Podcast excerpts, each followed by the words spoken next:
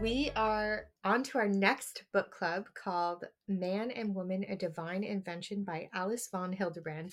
And honestly, when Josh chose this book to do together, I was thrilled. So he chose it last year when he started Theology and Reality and planned it out. And I was so excited because he gave me this book actually when I was pregnant with um, Colette, our fifth baby. Um, I think you gave it to me for Easter. It was like a new it was like a a new pregnancy hmm. gift and you gave me this book and I read it I think in 4 days. and I just wrote notes and notes. And um, for those of you who are following me on Instagram at that time, I just put all those notes in. I was shocked at how much I learned um, because she wrote, obviously, Alice von Hildebrand, she was a philosopher. Um, and she wrote The Privilege of Being a Woman, which I think a lot of us are familiar with. Um, it's a small book, very, very beautiful, but I think this really delves into the topics all the more, um, and especially shows like the bigger picture of man and woman, not just femininity. What did what do you think as you begin, Josh? Yeah, well, it's the first time I'm reading this, which happens a lot with a lot of books that we have that I'll buy and they'll end up on the shelf for like five years. And then finally I'll think, oh, I've been staring at that for, you know, since two children ago.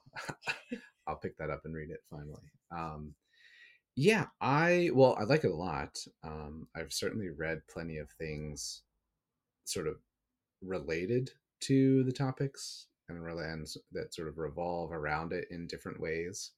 And so it's interesting to see what she has distilled here because it's a short book and there's a lot i think it doesn't there's a sense in which it almost kind of reads like her own notes because it's so mm. dense and quick and short. There's not a lot of elaboration on things. There's not a lot of footnotes. There's not a lot of like rambling long drawn out long-winded explanations for things it's very concise it's very dense and so there's a sense in which you might wish she said more but yeah. i think i can appreciate how quick it is in the sense that she just sort of hops from one topic to another quickly clearly firmly and then it kind of moves on and there's it's not repetitive but it's she kind of it's I don't know, she circles around a lot of topics again mm-hmm. and again. Again, we're just into like the intro and the first chapter. And so I'm sure that that will branch out from here. But she's very keen on, I think, setting a good foundation for what I assume she's going to do in the later chapters. Yes, I think that's exactly right. Um, to me, she reads like an academic, not in a way where it's um, dry and overly academic where you can't understand it. It's easy to read, but she's hitting a lot of points very quickly. It's not it's not like emotional or you know like story based or things like that like it's very much like here are the facts you know and i think that's what i love about her she's so much this woman of here are the facts and take it or leave it kind of thing um but what i also love about alice von hildebrand is she um she really is not afraid to look into to share the truth of femininity and masculinity in light of not just church teaching but looking at philosophy and our history um, because she pulls up a lot of literature she pulls up a lot of philosophers these sorts of things and and actually proves her point from this and i think this is really an important point and it's academic because i think these days we're prone to think oh we can just like formulate our own opinions about masculinity and femininity. But she shows uh, what she's sort of highlighting here which i think is a really important part of this book before we head into it is that there's actually a truth about masculinity and femininity and we need to actually delve into that truth and, and find it especially because our philosophy post-modernism post industrial revolution right would that be the case am I like talking crazy? Depends where you're going. Okay. Is that these modern philosophers really um like messed up our mindset uh, with these these foundations that were false, like Nietzsche and you know Freud and all of these things, and we don't realize how influenced we are by these philosophies that are bad philosophy, that are evil philosophy. Does that make sense? Yeah, I think what she does is just points out that questions about these topics certainly can be asked in a new way today, mm-hmm. but it would be silly to think that we're thinking about them afresh and anew. Right. right. There's been a long tradition for thousands of years that have been asking these same and similar questions. And so, if we want to start thinking about these questions, it makes sense in a certain way to think about them from our own perspective, because that's the water we swim in. But at the same time, we would be silly to think that we should avoid the conversation that's been going on for thousands of years about what it means to be a human being, essentially. So we might think about men and women in a particular way because we have particular 21st century problems, mm-hmm. but there's a wisdom to the intellectual tradition that goes back even before the Christian church, right? And so that's what she helps us to see, right? That, hum- that human beings have been thinking about these questions and these problems for a very, very long time. And so it makes the most sense to draw on all of that thinking and reflection and wisdom to help us answer those questions for the, the problems that we have now. I think that's exactly right. And I think it's the perfect place to just delve in now. So, we decided for this first episode, we're going to talk about the introduction and chapter one. And we just have a few different points we're going to hit on. Um, and would you like to start, Josh? Yeah, these are short. There's two things I think in the introduction that stood out. It's probably only a couple pages, four or five pages. The first thing, um, one one thing I think that I'm going to assume is going to play out through the whole book, even though I've only read it through chapter one so far. But the first thing is something that I think is just a little bit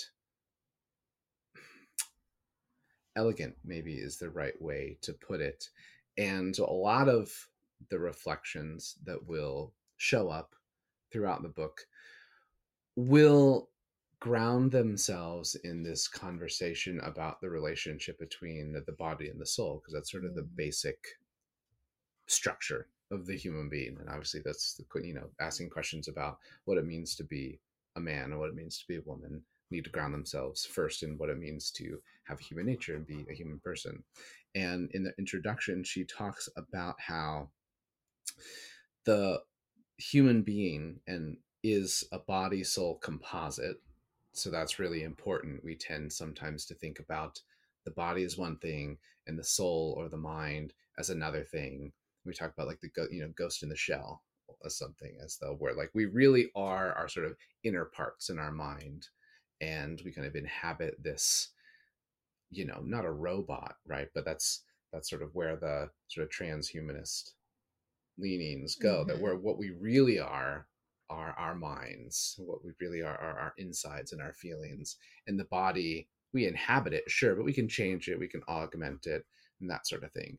And there is a kind of truth in it right? If i lose my hand in an accident i'm not like i'm not less of a person right, my soul is still there. But the fact of the matter is right, that we're body soul composite. We're not our soul alone just like we're not our body alone. We're both of those things combined and she uses the language of knighthood in comparison to the body that the body is given a particular dignity by being united to an immortal soul in a way that no other sub-rational creatures are and so i think so that that language she uses where the body is knighted by the soul is so given a, a particular kind of dignity that's yes. sort of intentionally bestowed on it just like you know a you know a monarch will will knight someone right? It's kind of an intentional decision to elevate someone of particular worth right? And so i thought that was kind of just a particular it was, it was a nice way of putting it.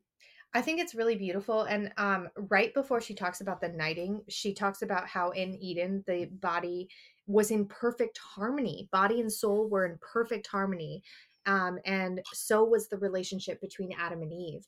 And I think about this because I think all of us in one way or another at different seasons of our life or at different points or even now um, will put an emphasis on soul or body. But like the fact that perfection comes with this um like the body being obedient to the soul's like desire for god and the soul like igniting the body with goodness and holiness because we are made good like all of these things like this matters and i think in our faith i guess so this is getting a little bit heady but like i think in our faith it can be so easy to put an emphasis on one or the other. So like too much emphasis on body is vanity and then too much emphasis on the soul is um like the sh- it is also like it can lead to like scrupulosity and like shame of the material world which we see perfectly shown in the sacraments how material things can be transcended right? So i think it's really important as men and as women to try to you know this book is about masculinity and femininity try to find that harmony of body and soul speaking masculinity if you're a man and femininity if you're a woman in both body and soul yeah no and i think that leads into the the second main point that she brings up in the in, in the introduction and it's this idea that you know, she puts it as fighting on two fronts, mm-hmm. which is interesting. Um, and so there's there's kind of a typical way of viewing the Genesis story that there's four different divisions that are introduced by sin, mm. and she hmm. just focuses on two of them. Okay. So the idea that was with and Adam and Eve are created, right? And another thing she'll get to, I think, in chapter one and maybe even in chapter two, I can't remember, is there's there's there's something interesting to be said about how Adam is created outside of the garden and Eve is created inside, but that's Ooh. beyond it. Uh, okay. The whole point now is, I'm interested. Right, after the fall, man, as in humanity, human beings, mm-hmm. introduce four different divisions into the cosmos. Right, man is divided from God. He's divided from creation. He's divided from the opposite sex and he's divided internally between body and soul. So there's these four different oppositions, right? These four different uh, you know, there's there's a kind of a severing of these four different relationships, right? God, creation, the other, mm-hmm. and interiorly body and soul. She focuses on just two here, right? So she talks about the need to find harmony between with b- between body and soul mm-hmm. so kind of in an interior harmony that needs to be sought and then the, she talks about the harmony that needs to be sought between adam and eve so she talks about these two different chasms right the chasm that sin introduces between the body and the soul that now they're kind of at war with one another mm-hmm. it's very pauline and then this disharmony that's introduced between adam and eve between man and woman in their interpersonal relationship. So it's a kind of intrapersonal and mm-hmm. interpersonal. So within the within himself, right, man is at war. In a in in, in a similar way, man is at war with woman. Yes. Makes, yeah, yeah, yeah. Yes. Uh-huh. I have thoughts on this, but I think we'll get to it in chapter one. So yeah, I want to actually turn ahead. to cha- chapter one at yeah, this point. Good. So mm-hmm. we're on page one, chapter one, in the beginning we had you had taken some notes here and i see there's a note on page one so what are your thoughts on this chapter sure so i mean i think she mentions this in the introduction where she talks about the fullness of human nature being found in both man and woman.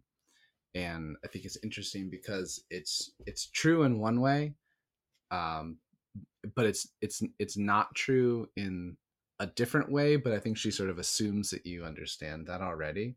Um so i just wanted like i wanted to go over that yeah explain that because i don't get that. So can i say the quote real fast yeah, before you yeah, go in sure, it? sure, sure. so it's it's we're on the first page and it says first the fullness of human nature is to be found in man and woman So this is Right. So what she's doing is she's looking at in in I can't remember what the chapter and verse it is, um, but in Genesis where it talks about God creating man in His own image, Mhm.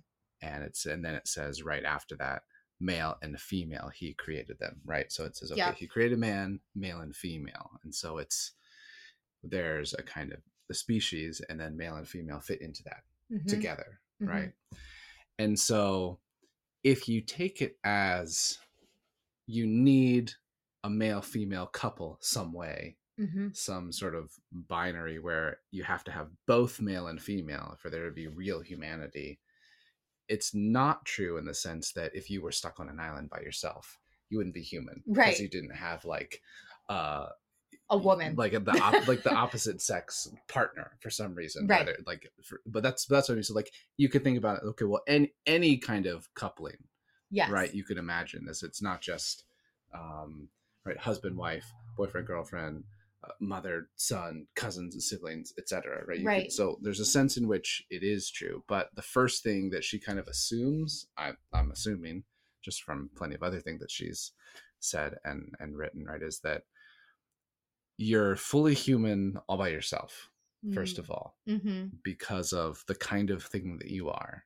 So it's not like you're a deficient human being if you happen to be single or have no friends. Right. Right. So it's it's not a kind of um you can really only be fully human if you end up like with a spouse or something. Right. That's not what she's saying.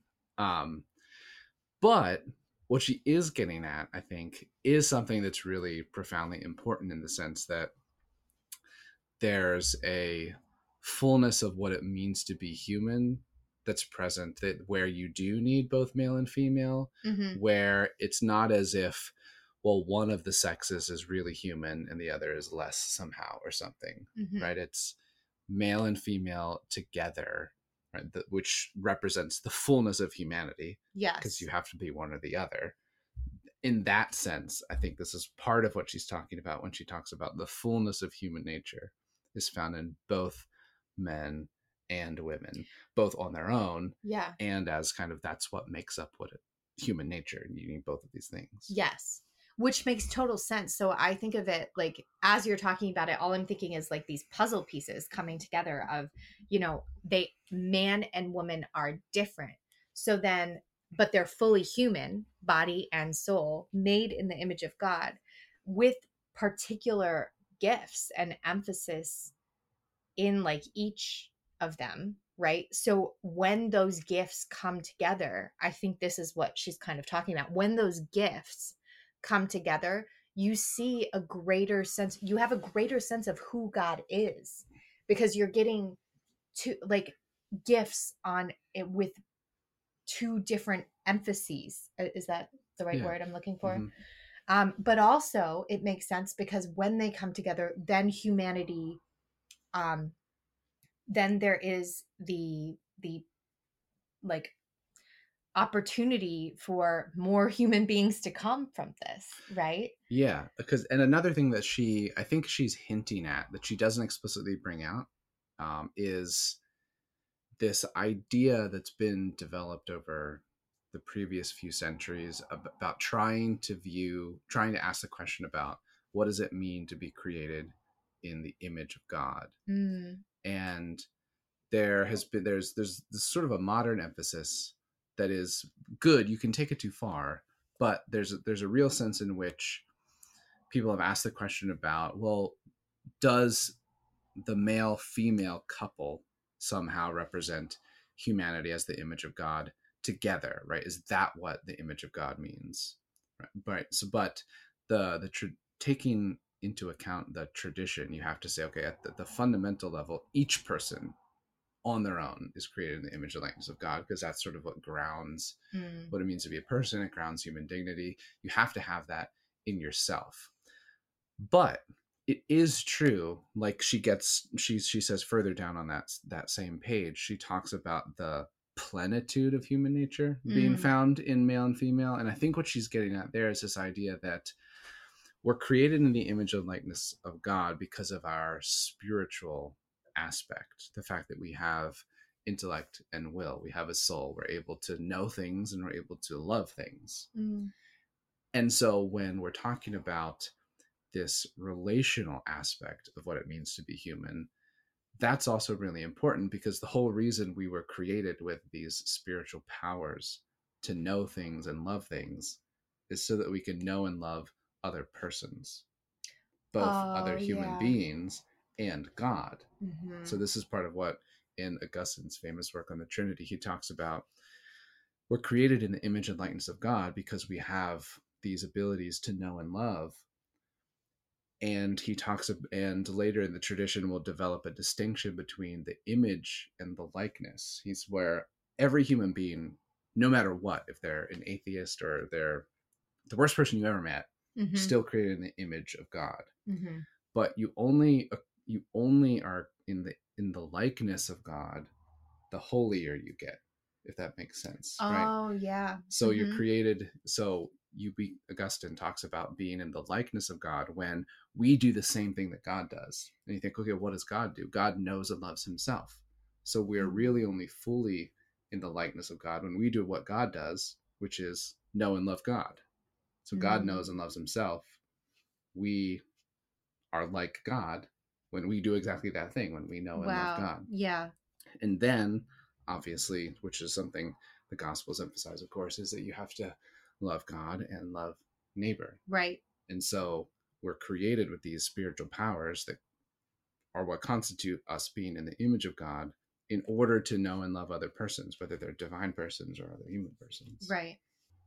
Okay, so then we sort of move into this um well, enchantment, I guess, that that she talks about and that you noted with because we're looking at Genesis, right? We're looking at Eve and Adam meeting for the first time and their relationship and what that looked like.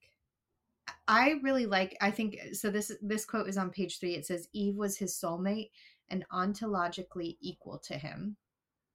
His response was enchantment.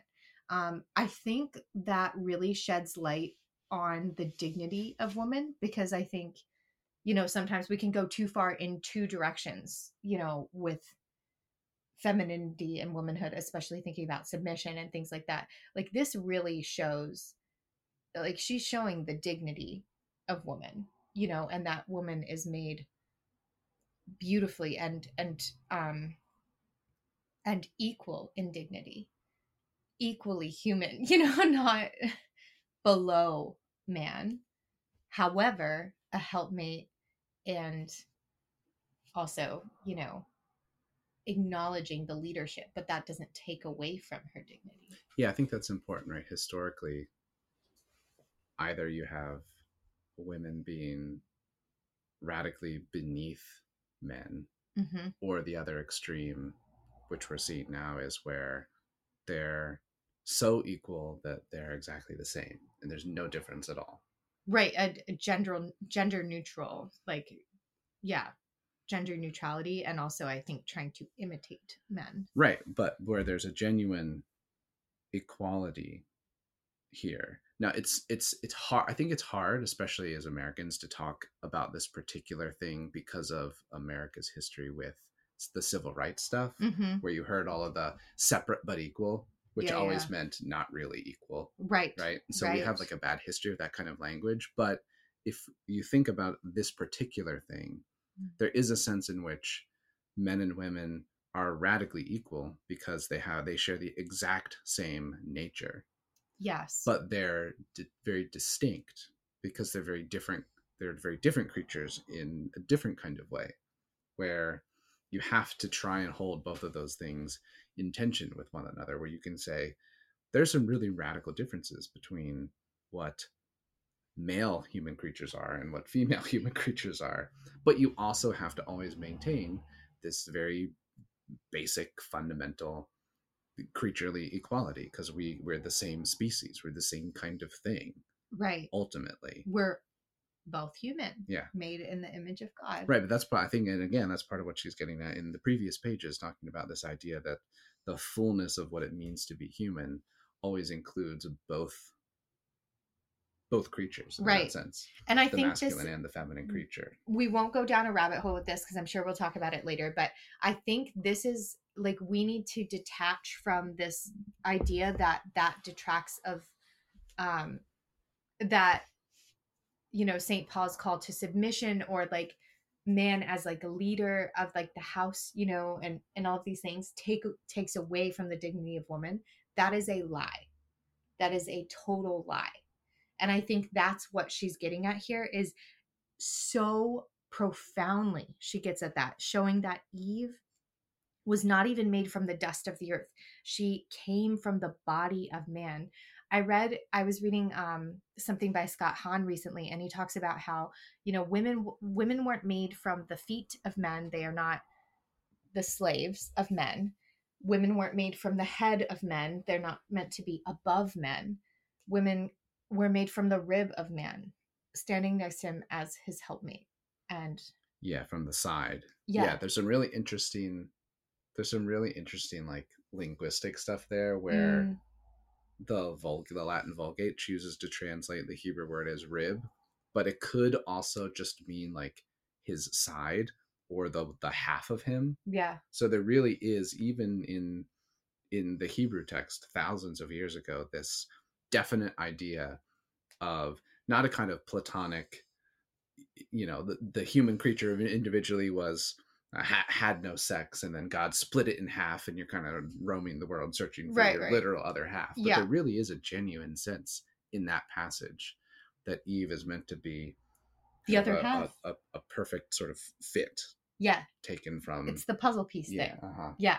yeah Which actually- is like shown in the body as well yeah and so that's why i think like her her use of this word enchantment i just yeah i think it's really nice about that yeah that's beautiful Yeah, well, we, I mean, I think in the Catholic world, we tend to think about enchantment typically in more sort of literary or imaginative or maybe aesthetic terms. We, you know, we talk about like a sacramental or a Catholic imagination to sort of things that we create. mm-hmm. You know, how do we make things more Catholic? And we talk about um, the disenchantment of the world. We kind of just view things the way that we are made to view them nowadays in a very kind of mathematical or materialistic or very non-spiritual disenchanted way we we Mm. don't go around we don't look at the world in a way that really causes us wonder anymore because we've sort of been tricked into thinking that we can just explain anything away Mm.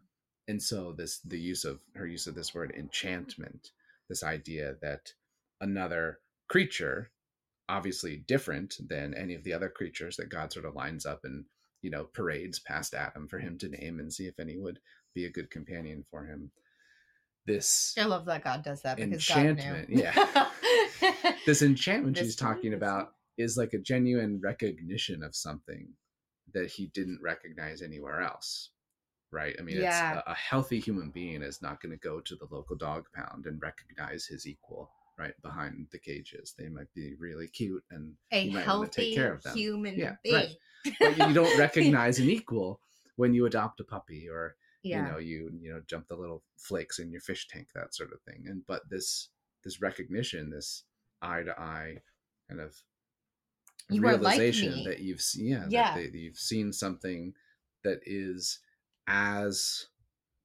wonderful as sort of as your own interior life mm-hmm. in that sense Mm-hmm. It's really beautiful Yeah. and striking well that's why you get that first kind of you get like the first poem really right in, Oh, in adam's yeah. words yeah right? And we think about like poetry as a particularly apt medium for wonder, and you get the first poem essentially. yeah In, in his response to Eve. in scripture, yeah, you know, exactly. yes So I just like that idea of sort of reintroducing, sort of re-enchanting the world by recognizing, and I think it's um there's there's I don't remember what book it's from. It's in one of C.S. Lewis's books where he says something to the effect of, you know, you've never actually met another ordinary human being because there are no ordinary human beings. So Mhm. you've only encountered sort of these immortal creatures wandering the world, and we have to sort of, you know, another way of re-enchanting the world and Mhm. reintroducing this idea of recognizing the good in everyone else is remembering that the people you walk by are just not not just ordinary people they they're these immortal beings that will exist for all of eternity and there's a real sense in which that can kind of change your perspective on the world Yeah, that's really cool to think about. All right, let's turn to chapter or not chapter, page 4. Um I had underlined here Mhm. um about Our Lady. I was just very struck by this quote of every single action of the Holy Virgin, however modest, glorified God more than any noble task performed by any of the saints who inevitably loved God less. I was just really struck by that because it's I mean, first of all, it's so true, but but also um just again looking at how we view woman and how um and how especially within the Catholic Church, you know, we really do see women in her glorious role because we honor and and um and recognize like our lady's queenship. Hmm it's really beautiful as the new eve. Okay so on page eight i was really struck by the old testament story um with tobit getting married and am i like it's tobias yeah well it's the to- it's the book of tobit okay they're very i'm they're, catholic yeah, Yeah. no i'm just kidding Yeah. I, re- I read i read it every tobit is his dad Yeah, okay yeah uh-huh. anyway so you figure they probably uh, they probably named the, the dog something really similar too where it's tobit tobias and you know who knows but Toto. Yeah. um, okay, no, be, yeah. okay. So Tobias, Tobias I'm always, turns to Sarah, I'm always gonna think of that now. And at the end of the page of um, page eight, it's the quote that he says um, to Sarah about not and really just not lusting after her, but taking her on as like this sister, like a true love in their marriage. And I loved that Alice like she took this and she's like, why isn't this mentioned in the instruction of engagement couples today about not taking on um, in the spirit of lust? And I think this is really important in our climate because even in the Catholic world, we are told, you know, oh, yeah, you can do whatever, just make sure it ends this way, you know?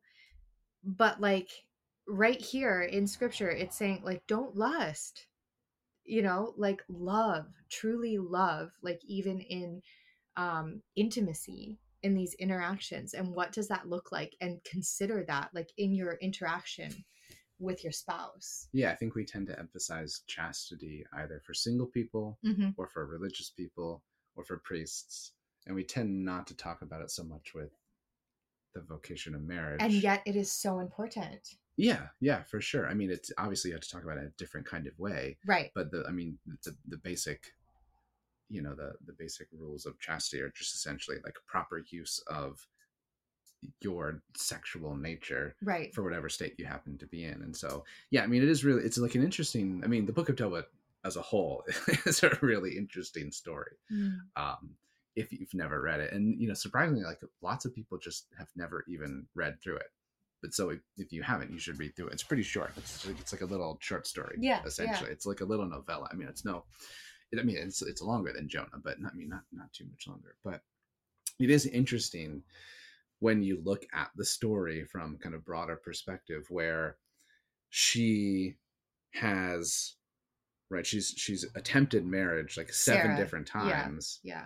and they've all been killed by this demon but the one that finally works out is this this virtuous young like virtuous young tobias. And so you can kind of read between the lines and it's not the main point of the story but like i said you sort of reading between the lines you can see okay well when when does the when does the marriage actually work out? Well okay well it's it's in this moment. You read this prayer that he says right you know the night that they go to sleep after having sort of exorcised the demon where it's this marital union is meant to be one that's not just a sort of a purely this worldly materialistic sort of hedonistic sort of desire right but there is something that's much greater that that's sort of taken up into right this idea of marital pleasure right is assumed into something that's much more transcendent, Transcendent. exactly Yeah. yeah that's um yeah, so just and it- sincere. yeah, it's a really it's a- Yeah. it's a really interesting story. It's a really great prayer. I'm pretty sure. Did we? I'm trying to think of what we used for our marriage readings. I don't know we used this or not. Did we? Was so Um, long ago. I can't remember. Okay, yeah, but anyway, I'm pretty sure it's an option for for For reading. marriage. Yeah, for for the marital ceremony. Mhm. Yeah, yeah, which makes perfect sense. yeah. Yeah, uh, And you had a note on page nine. yeah. On the next page. Yeah. hmm Well, that uh, this is, I think, a theme that I that I assume, just based on her rhetoric, that will appear relatively relatively frequently, because I think it's it's something that she's using for a rhetorical effect, and she talks about. Um, she says, "Contemporary man has lost what Dante calls the hope to gain the mountaintop. Today, many young people, even Catholics, are cynical and despair of ever achieving a happy marriage." And it's such an interesting thing to point out because I think that it's genuinely true. That's and maybe it's anecdotal, right? But I mean, there's I'm sure many people can probably relate to this idea that there's a great amount of anxiety in the world and despair and cynicism and a kind of loss of hope and optimism in the sense that in in in, in everything really. But if mm. we're talking about this in particular, this idea that you could find a really good spouse and actually live out what marriage is meant to be to the end of your days seems re- like seems you know maybe even more than in days past like a kind of fairy tale because you know people our age you know millennials and, and everybody else we've seen over the last 50 or 60 years or so we've seen marriages just collapse around us I mean, I'm, I would be really shocked if I met someone who wasn't affected, at least sort of tangentially, by divorce, Mm. right? Even if it's not their own parents, it's aunts or uncles or siblings or friends, Right. right?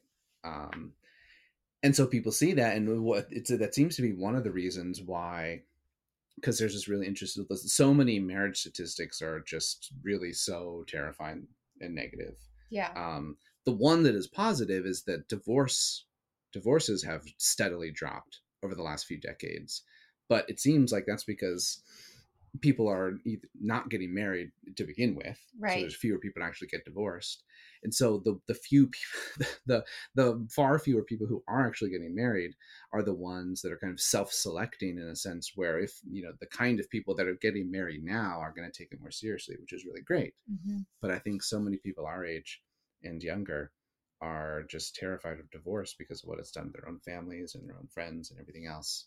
And so this idea that we've so many people have lost this hope to gain the mountaintop, this hope to achieve what most people still would probably recognize as a really great good, a good marriage, Mhm. seems to be something that is out of you know un, they, they can't grasp it or they can't see how it you know, how could it work out for me you know if it didn't work out for these other people Yeah, and I guess so. You had mentioned the like what marriage is supposed to be. So can you just talk about that a little bit? Like, what is marriage supposed to be?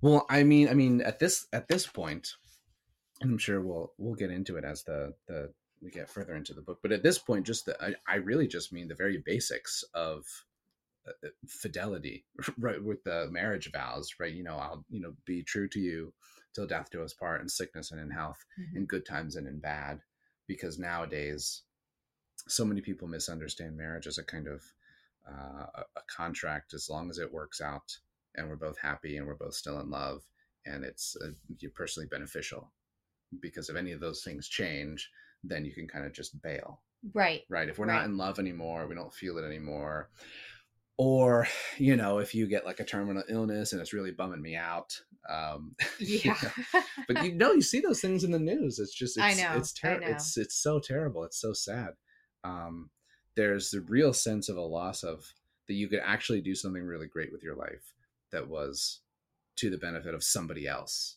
and in service of someone else hmm and so that that anxiety that despair that fear really seems to bring out everyone's sort of defensiveness Mm. because there's a there's a genuine sense in which to be human means to want to take care of yourself but all of these fears mean you tend to want to take care of yourself in ways that aren't ultimately good for you. They might seem good for you in the time. Oh, I want to protect myself because this hurt or they're sick and I can't handle it. But as a human being, you're so much more than what you are in the moment, right? It's about a whole infinite trajectory. You're an immortal creature. And so something might be difficult in the moment, mm-hmm. but it's mm-hmm. going to be so much better for you as a person to actually be true to your vows and to this other person that you promised yourself to. Yeah. Yeah. But that's something that's it's almost almost supernatural in a sense because that it, it's a genuinely difficult thing to do. Right. And so a lot of people well, just look overcoming the emotions that you feel in that moment. And they despair. And seeing the bigger picture of reality mm-hmm. and hanging tight and letting things pass over, letting the storms pass over. You know what? To be loved in your weakest moments, to be loved when you're sinful, to be loved when you're in a state of brokenness, because we are two sinful human beings married, right? and that's what marriage is too like that's mm-hmm. like we're in this we're not in the garden of eden anymore and that's what i think alice is really honing in on you know after original sin things got twisted things got complicated that wasn't complicated in the beginning and so it's finding that simplicity again and we have we have access to that simplicity the holier we become, the more Christ like we become, the more we are seeking the truth of what it means to be man and woman and living it out authentically, purely, and extremely. Like, really, it's going to look extreme these days because of all this gender neutrality stuff. Um, but when we're doing that, it does simplify it. And, and, um, and these sort of these things of just yes you love you love through the storms becomes a, a part of just how you live because you have the grace in Christ to do this. And so I think that's what you mean too by this is almost supernatural mm-hmm. because there's there's grace given to get back to that simplicity. It's never going to be perfect on earth. But I think that's part of the journey is learning to love yeah. the way Christ loves us in our weakness in our you know uh, constant frailties and unfaithfulness. Yeah, I mean, so it's no wonder marriage is a sacrament. Yes. Because it's we need the grace. It's hard. Right. Well, that's yeah, I know. That's well that's yeah, I mean, why the why the apostles are like, well, Jesus, should if marriage is that hard, is it, it should, should we do that? Is marriage good? yeah, marriage and yeah, and Jesus basically says, well, uh, yeah, it is really hard, but to whom, you know, it's yeah, yeah, it is um, it is a difficult thing that has to be embraced mm-hmm.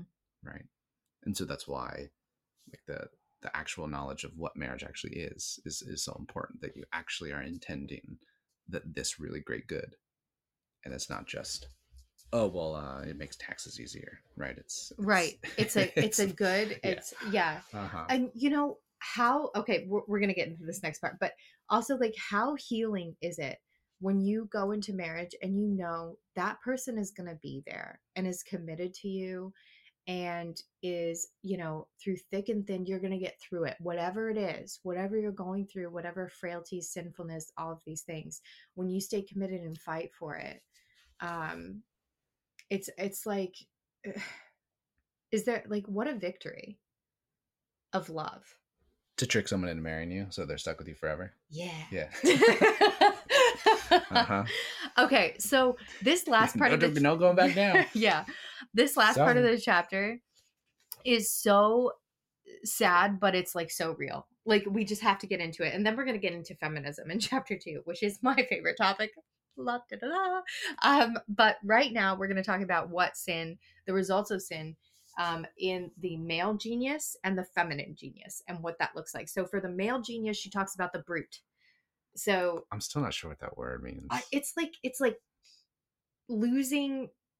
I like I understand what it means. It's like kind of like rude and animalistic. No, and I like, meant the word. I meant no, I mean genius. Oh, like when like when John Paul talked. About, I think like, JP2 just genius. did it, and so now no, we know, just like we that's what it. I mean. We talk about it that I way. Still don't really. I I often say feminine heart because I don't I like Yeah, I no, say feminine. no, I heart. def like I understand what Yeah. what he means male by it in the sense that like what's what's specific to what it means to be a man or specific what it means to be fem- like what are what are what are they particularly Good at to or good at genius. yeah okay well okay That's what that's what it is. It's their gifts. yeah I think that's what it is. Like, what are they excellent i'm at? gonna have to think about that more i think so it's just it's not a word that i ever would have used for this particular thing and so it always kind of throws me off a little bit Yeah, maybe Right. maybe male excellence, female excellence. What are we trying? We're we're know. trying to change the language. Anyway, so she's using male genius, feminine genius, all of that too.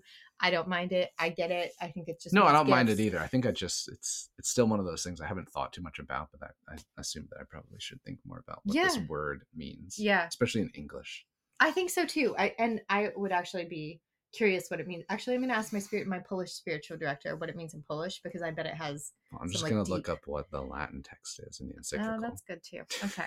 um, okay, so we're looking at the distortion of the male and female genius.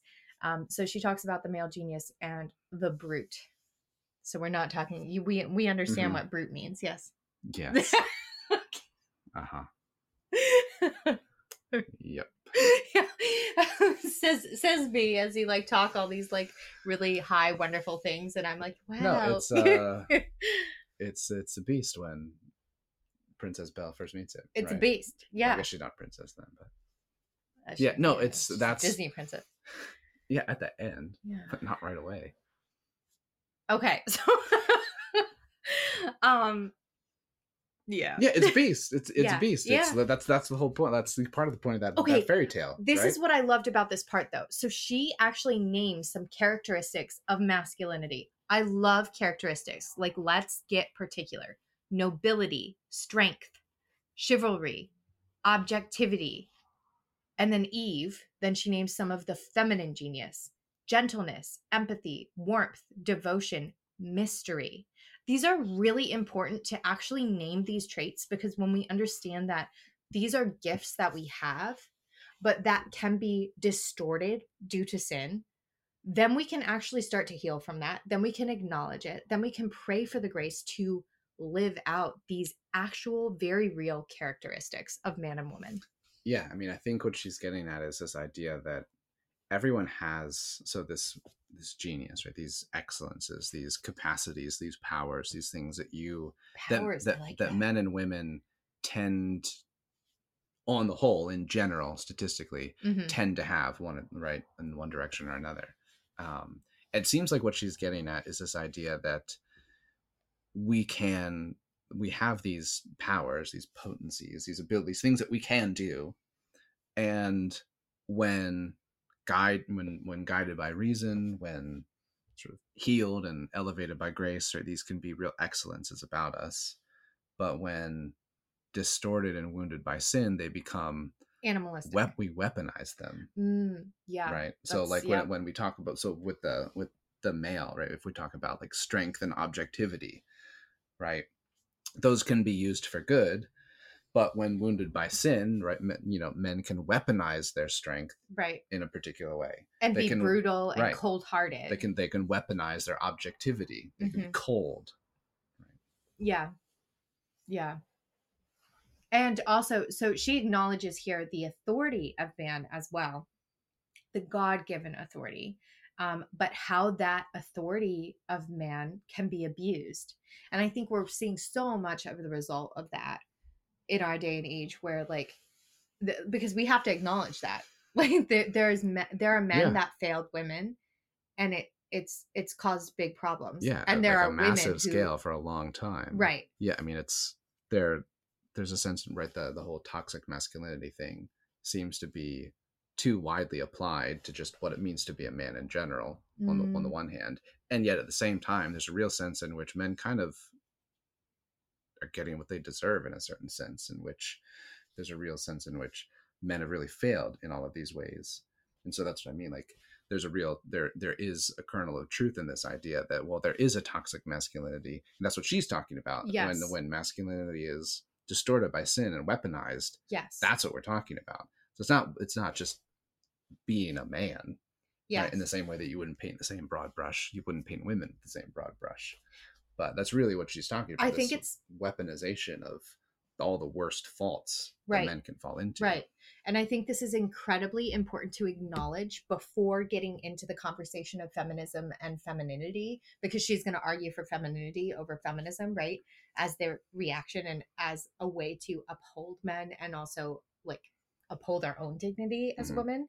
Um, but like this is an important conversation because it's shedding light on all of it, all the truth of it, because this is dynamic. Like there's there's a lot of problems here that we're seeing due to sin right due to brokenness due to all of these things but but um with you know with the grace we can we can overcome these things um okay so she also goes into this sort of how do you say that word? Machismo. Yeah.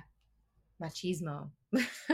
How like men will feel view feelings and compassion and tenderness um as, As a- weakness. Right. Mhm. right. Um and she's she's pointing at nietzsche here. I love that she just digs into the philosophers because i think that's something in our modern conversation it, in the academic world you're going to dig into philosophers but in just regular people world um it's really like we actually like in our modern mindset don't understand how much we are influenced by these philosophers by these modern philosophers and like the lies that we have been like fed through like these uh, uh, through people like Nietzsche and Freud. Um, like there there's all this sort of backing to this modern mindset that is simply bad philosophy. And so she she shows that too. She's like, I'm you know, we're we're gonna go right to the source of this problem of like our how we're viewing things. yeah well and i mean that's it's part of part of nietzsche's project on the whole was the view that christianity is a is a religion for for women and fools essentially Yeah. because it it valorizes empathy and love and pity and compassion and mercy right and so when you view those things as uh you- those are those are feminine or those are for children right? Mhm. because they're that's you know you you you can't be that way if you think that you can be that way in the real world then you're you're stupid or you're naive or you're weak or you're foolish this idea but and in a certain sense he's right i mean because paul talks about god's wisdom being foolishness to the world and so there's a certain sense in which it is a little bit foolish to base your whole life on mercy and compassion and love because you means that there's probably more chance of you getting taken advantage of Mhm. but i mean that's that's i think what it would genuinely means to be fully alive as a man or a woman to sort of lay your own life down and take the risk of being taken advantage of in that particular sense. Yeah. it's that's that so that that kind of weakness isn't really weakness at all I think strength of character Nietzsche is uh, s- sort of talking about more feminine gifts. And I think this is something else that like we just need to hit on here. So when we talk about masculine and feminine gifts, there are masculine and feminine gifts, but that doesn't mean that I can't learn from you and practice str- like am not strong, right? So like a man has the gift of strength, like that I can't be strong in moments or nobility, right? She named that that like I can't be affected and live out nobility and you in the same note can be compassionate and warm and gentle as well like we learn from each other but we have a particular like set on our hearts kind of like genius Mhm. right excellence in these things and i think that's part of the reason we need each other is because then we can learn these things from each other but we we really should we we can't um lose all of femininity. And i think that's like the battle these days is like get rid of the gentleness get rid of the warmth which is all nietzsche right? Get rid of the empathy get rid of the mystery you know?